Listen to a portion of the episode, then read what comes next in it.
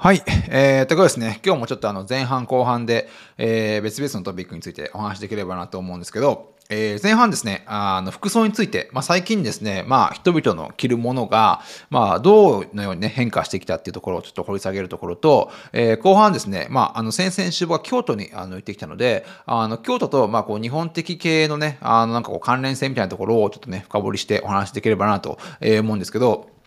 前半のまあ服装のところですね。あの2010年代って、やっぱこうね、あのスティーブ・ジョブズとかが、とかこうマーク・ザッカーバーグとかが着ていたような、こうなんか本当にシンプルな服、シンプルで主張しない服っていうなんかトレンドがあったんじゃないかなと思うんですね。まあそれなんかノームコアとかって言われてたこともあったんですけど、実際こう、もしね、それがね、2010年代のまあなんかトレンドなんだとしたら、こう2020年代っていうのは、なんかね、こうもっとね、スポーティーで、こうアウトドアなファッション、要はこうノースペースとかパタゴニアとかね、えー、なんだ、モンベルとか、まあそういったなんかこう、アウ普段はこうアウトドアで着るようなファッションをもっともっとこう日常の中であの着ていくあの世界になっていくんじゃないかと思うんですよ。最近のはこれね、ゴープコアってあの言われるらしいですね。そういうアウトドアファッションを身につけるようなあのことを、まあ僕も知らなかったですけど。で、まあ、なんとか10年ぐらい前に、こと消費っていう言葉があの生まれて、要はこう、物を、物なんこうパソコンとか、あの車とか、まあそういったものを買って得る喜びではなくって、そのなんかね、あの、ことを消費する。例えばこう、キャンプに行ったりとか、登山行ったりとか、サーフィン行ったりとか、まあそういったものにこうね、喜びを感じるってことで意味で、こと消費っていうね、あの言葉が出てきたんですけど、やっぱこう最近、もう本当もう最近ってもう何年も前からですが、あの SNS とかの投稿を見ていても、なんか何かを買ったとか、なんとか欲しいっていうね、あの、こう、なんか Twitter とか Facebook の投稿って見ないじゃないですか。むしろこうなんか、あの、キャンプに行きたいとか、サーフィンに行ったとか、スノボーに行きたいとか、なんかそういった自分のね、ことを通じた、あの、なんだろうな、SNS 投稿というか、欲求というか、そういったものをね、結構ね、あの、もうかなりの量がそうい、あの、SNS で投稿してる時代になってきてるんじゃないかと思うんですよ。なんで、多分今後はそ今後もね、そのね、あの、トレンドは続くんじゃないかと思うんですが、やっぱそうなってくると、やっぱこうね、そういったものを、あの、しやすい服装っていうのが、もう日常的にね、あの、着るようになってくる時代になってくるんじゃないかと思うんですね。で、まあ、こう、最近ですね、あの、まあ、マーケティング業界ではかなり存在感を高めているワークマンっていうあの会社があって、で、そこのですね、土屋哲夫さんっていうね、あの方がいらっしゃって、結構そのね、ワークマンを大きくした立役者の人なんですけど、でその方がですね、あの、ある本であの言ってたんですが、あの、これまでは、ま、ホワイトカラーとか、ブルーカラーとか、まあ、そういったね、あの、カラーがあったと、仕事には。例えばホワイトカラーであれば、あの、オフィスでカチャカチャやる仕事。で、ブルーカラーっていうのはどっちかっていうと、なんかこう、外でね、あの、こう、肉体労働的な感じの、あの、仕事だと。今、そういう2つの分け方が大きくあったんだけども、今後リモートワークが、まあ、普及することによって、これからですね、ノーカラーの時代、それブルーとかホワイトとかそういう分けない時代になっていくんじゃないかと述べてますね。まあ、どういうことかっていうと、例えばこうね、リモートワークによって、まあ、自分のね、時間がかなり自由に、自由が低くなって、自由が利くようになる時代になってくると、例えば朝の涼しい時間帯は農業をやりますと。で、日中は自宅でリモートワークとかをして、で、昼はね、こうランニングして、で、夜からこうバーベキューするっていった、こう、なんか多様、なんか多様なね、あのライフスタイルを持つ人が増えてくるんじゃないかっていうところですね。なんでそういった意味で言うと、こうなんか服装っていうのも、やっぱこうそれに合わせたあの感じな服装になっていく必要があるってことですね。なんで、例えば最近とかだと、もう本当に女性とかだったら、こうヨガ、ヨガのパンツで Zoomをね、したりするのは当たり前ですし、こうなんだろう、普通にあのビジネス街とかでも、あのノースフェイスのね、あの、こう服を着てたりとか、こうね、あの、なんだろうな、あの、ナイキの服とか靴とかを身につけながら、普通にね、こうビジネス街歩いてる人っていうのは全然めずあの珍しくないし、あの違和感もないんですよね。で、むしろ現在は、現現在自体が、運動すること自体が、運動すること自体がファッション化しているので、逆にこうね、あの、まあ、ビジネスマンであっても、こうなんかすぐに走りに行ける服装とかが、あの、人気ですし、少なくともこれからっていうのはね、本当にこう、まあ、リモートワークが浸透していくことによって、まあ、仕事とね、プライベートの境界線が多分どんどんなくなっていくんじゃないかなと思うんですよ。そういった意味で、こうなんか、今までってこうなんかスーツとか、むしろこうオフィスカジュアルとか、まあ、そういったあの服を着てて、まあ、どんどんね、あの、なんかオフィスカジュアルがメインになって、どんどんこうなんか楽な箱になってきてはいるんだけれども、それでも急にこうね、あの例えばオフィスカジュアルの服で走りにはいけないし、まあ、靴もちゃんとやっぱこうね、あのビジネスマン的な、まあカジュアルとはいえですよ、なってきてるとはいえ、あの、そういったなんかな、あなんだろう、こうノーカラーの時代、あのキャンプしたりとか、あのランニングしたりとか、なんかそういったものには対応してきていないんですね。まだまだ。なんで、多分それが多分どんどん今後ね、あの、リモートワークがあの普及していくことによって、なんか別に一日中仕事してるわけじゃないから、あの、なんだろうな、そんな、もちろんちゃんとした格好をすることはないし、むしろこうすぐランニングに行きやすい、えー、夕方からキャンプをしやすい、もしくはなんかこう朝は農業をしやすいっていうような、こうなんか全てに対応するようなあのアウトドアの服っていうのは、まあこういったなんかノースペースとか、あのナイキとかね、あの、まあ、ユニクロでもありますし、もちろんワークマンでもあると思うんですけど、まあ、そういった服が多分ね、今後トレンドになってくるんじゃないかというところですね。で、ちょっと話は変わるんですけど、えっと、ワシントン・ポストによればですね、あの、まあ、これアメリカのデータなんですが、アメリカの、まあ、成人の約半数がですね、まあ、アウトドアに興味があると。まあ、それはなんとなくわかるところなんですけど、で、2020年代に、えっと、住宅価格が最も上がった地域っていうのがあって、それがテキサス州のオースティン、えワシンワシントンのスケ、えー、スケポーン、えー、アイダホ州のボイシー、えー、アリゾナ州の、えーサ,、えー、サプサプライズ、そして、まあ、ニューヨーク州のバッファローっていう、まあ、地名だったらしいんですが、まあ、そのエリアがね、あの住宅価格が最も上がった地域だったんですが、まあ、そのこの地域に共通していることっていうのが、あのまあ、アウトドアへのね、アウトドアスポーツへのアクセスがしやすい場所だったとあいうことですね。なんで、やっぱそういうところにね、あのまあ、そういった需要はもちろんあることだし、やっぱそういったね、あの若者が特にね、そういったあの場所を気にするっていうところですね。やっぱ都心よりも、やっぱこう、週末アウトドアが楽しめる場所の、あに、まあ、こう、若者が、若者が今集まり始めてるっていうところなんですね。で、あの、これね、シカゴ大学の、あの、シアン、バイロック、えバイロック教授という方がいらっしゃるんですが、で、彼はですね、常にこう、あの、彼がずっと、あなんかの本で言ってたのは、彼は常に首から下で、えー、なんかね、いろんなことを、すべてを考えなさいと、ことを言ってるんですね。これどういったことかっていうと、えー、まあ、脳っていうのは、まあ、これは彼が言うんですよ。彼が言うにはですよ。で、脳っていうのは、あの、まあ、思考、考えることと行動、実際こう動くことをはっきりこう区別しないっていうことを言ってるんですね。要は、なんで、こう、運動とか、運動をしたりとか、あの、アウトドアを、などやってね、こう、自然に触れることになるによって、常に、あの、体を、体全体をアクティブな状態にしていくことが、あの、創造性の仕事、創造的な仕事をするためには最も重要なことになってくるって言ってるんですよ。どういうことかっていうと、常にこうね、あの、首から下、をアクティブにしていくことによってあの脳が脳の健康を維持することができるってことなんですね。なんで、こう、ちょっと、ちょっとややこしいかもしれないですけど、あの、首から下で瞑想をして、首から、なんだろうな、首から下で、を使って思考する。要は普段はこう脳脳で考えてるような気がしてるんですが実際なんかねそこの脳はそういったあのなん考え方はしないらしくてやっぱ体全体をやっぱこうアクティブにしておかないとこうなんかクリエイティブな思考が生まれない生まれてこないっていうことらしいですね。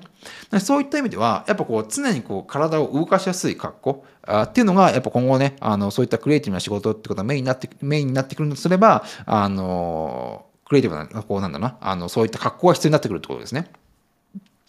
まあ、そういった意味では、やっぱこう、やっぱできるだけこうね、あの、シンプルな服、むしろこう実用的な服っていうところが多分ね、今後ね、あの、もうビジネス市場、まあ、いろんな、いろんなところで求められてくると思うんですね。あの、まあ、そういった意味で、まあ、最近こう、あの、ブラック、うん、最近じゃないか、あの、こう、コロナ禍で、あの、ブルックス・ブラザーズがね、経営破綻したっていうニュースが、あの、出てて、まあ、なんとなくこう、時代を感じさせる。やっぱりこう、全然こう、今の話でいくと、ブルックス・ブラザーズ一番こう、なんだろうな、あの、そういった動きやすいっていう意味ではフィットしないところだと思うんで、やっぱそういった意味でこうね、あの、ま、さすがにこう、まあ、そんなかな、完全な、こう、なんだろうな、あの、運動着で、あの、出あの出勤とかできないかもしれないんだけど、やっぱこう、動きやすい格好、すぐにこう、走りやすい、走りに行きやすい、えー、靴、まあ、そういったものが多分ね、今後ね、なんか普通の日常でも、あの、着ることが当たり当たり前になってくるんじゃないかと思うんですよね。やっぱこう、週末とかでも、全然こう、ノースペースとかね、パタゴニアとか着てる人全然いるし、なんかそういった意味ではね、あの、こう、ライフスタイルが変わることによって、特にこう、リモートワークが普及することによって、あの、そういったね、あの、アウトドアウェアっていうのが、多分日常にどんどんどんね、あの、入ってくるんじゃないかなと、思いますね。で、まあ、後半ですね、ちょっとね、あの、京都についてね、ちょっとお話しできればなと思うんですけど、あの、先々週、あの、僕、京都に行ってきたんですね。で、まあ、あの、京都っていうのはやっぱな、なんか、こう、用事がなくても、まあ、定期的にね、こう、チェックし、チェックし続けたい街であって、僕も結構、まあ、1年に1回はなんとなく、なんなはやに、あの、京都に行ってるんですが、で、まあ、その世界にですね、100年以上続く企業っていうのは、あの41%が日本にあるんですね。なんで、まあ、世界の100年企業の4割は日本にあるってことなんですけど、まあ、それは、あの、いいとして、でその中でも、京都ってのは、あの日本一ですね、100年企業が多い、えー、町なんですね。なんで、こう、京セラとか、まあ、日本電産とか、任天堂とか、ワコールとか、あの、当然、こう、日本を代表する企業も多いんですけど、まあ、要はこう、多分ですよ、多分京都っていうのは、世界一企業寿命が、ま、長い町なんじゃないかと思うんですよ。ちなみに東京は100年企業の数でいうと47都道府県中40位なんでまあやっぱこうあの、まあ、動きが早いというかあのしなんだろうな あのビジネススピードが速いんでその分潰れた企業も多いっていう意味でまあこんぐらいの順位なのかなと、えー、思いますが。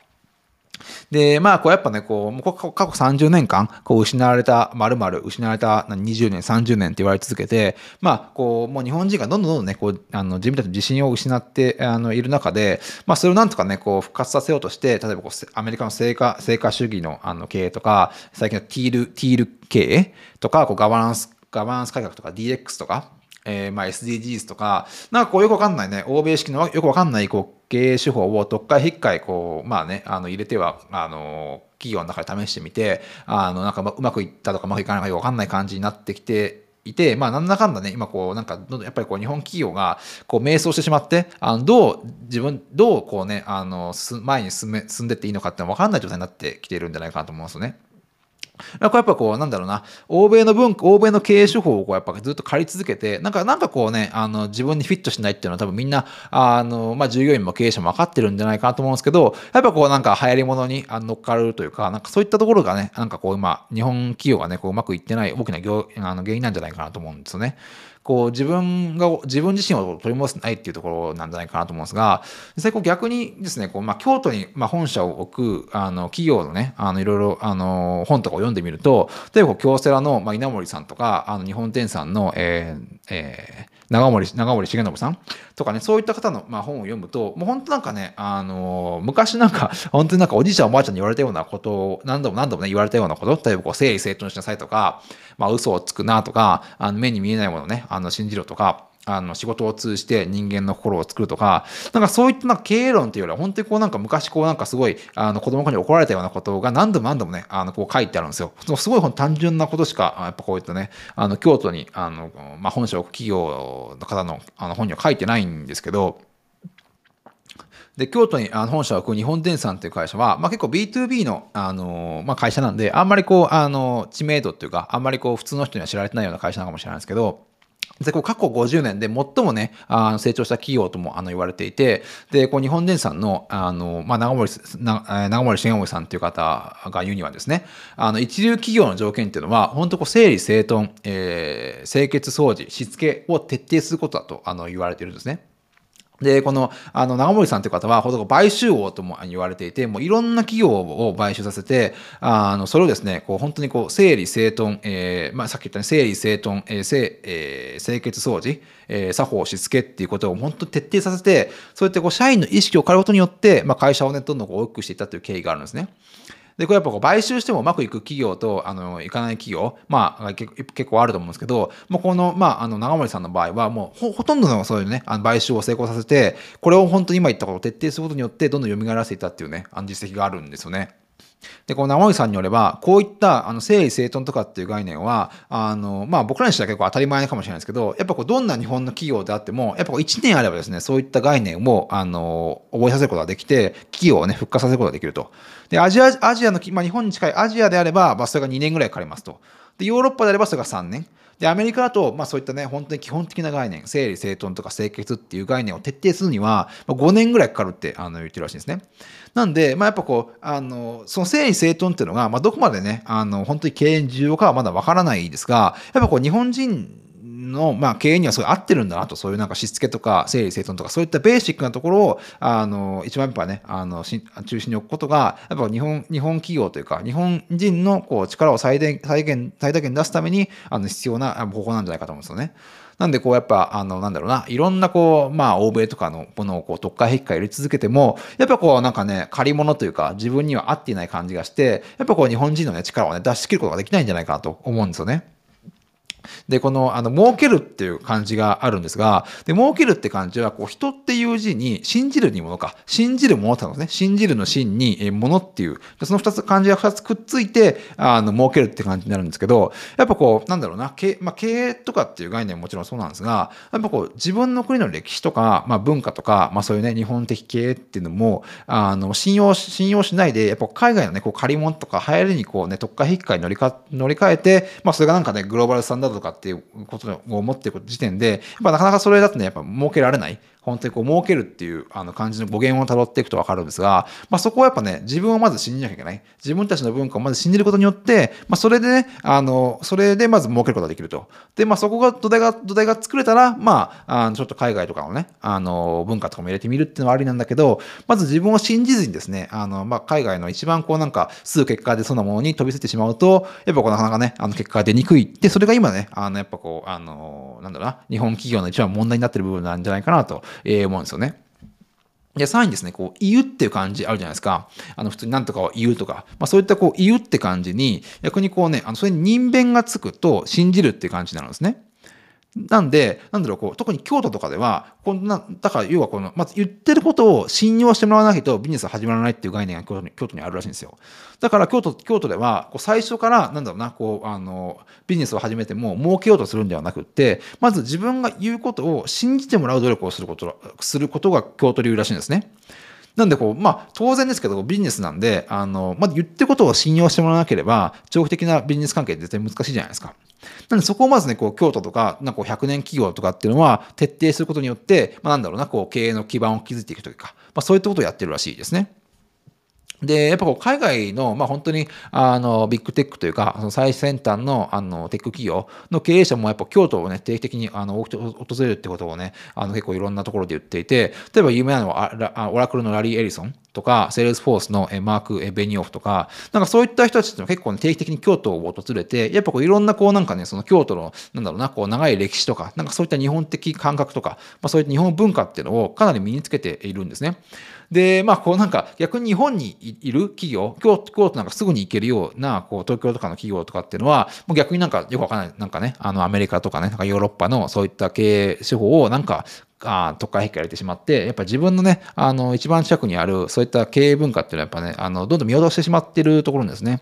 なんでやっぱそういったことでやっぱり日本人の力がこう待たせていない。逆にこうなんかね、あの、成果主義とかを勝手にこうなんか導入されてとか、あの、よくわかんない経営手法をこう入れることによって、むしろどんどん消耗してしまっているのが今のね、あの状況なんじゃないかなと思うんですよ。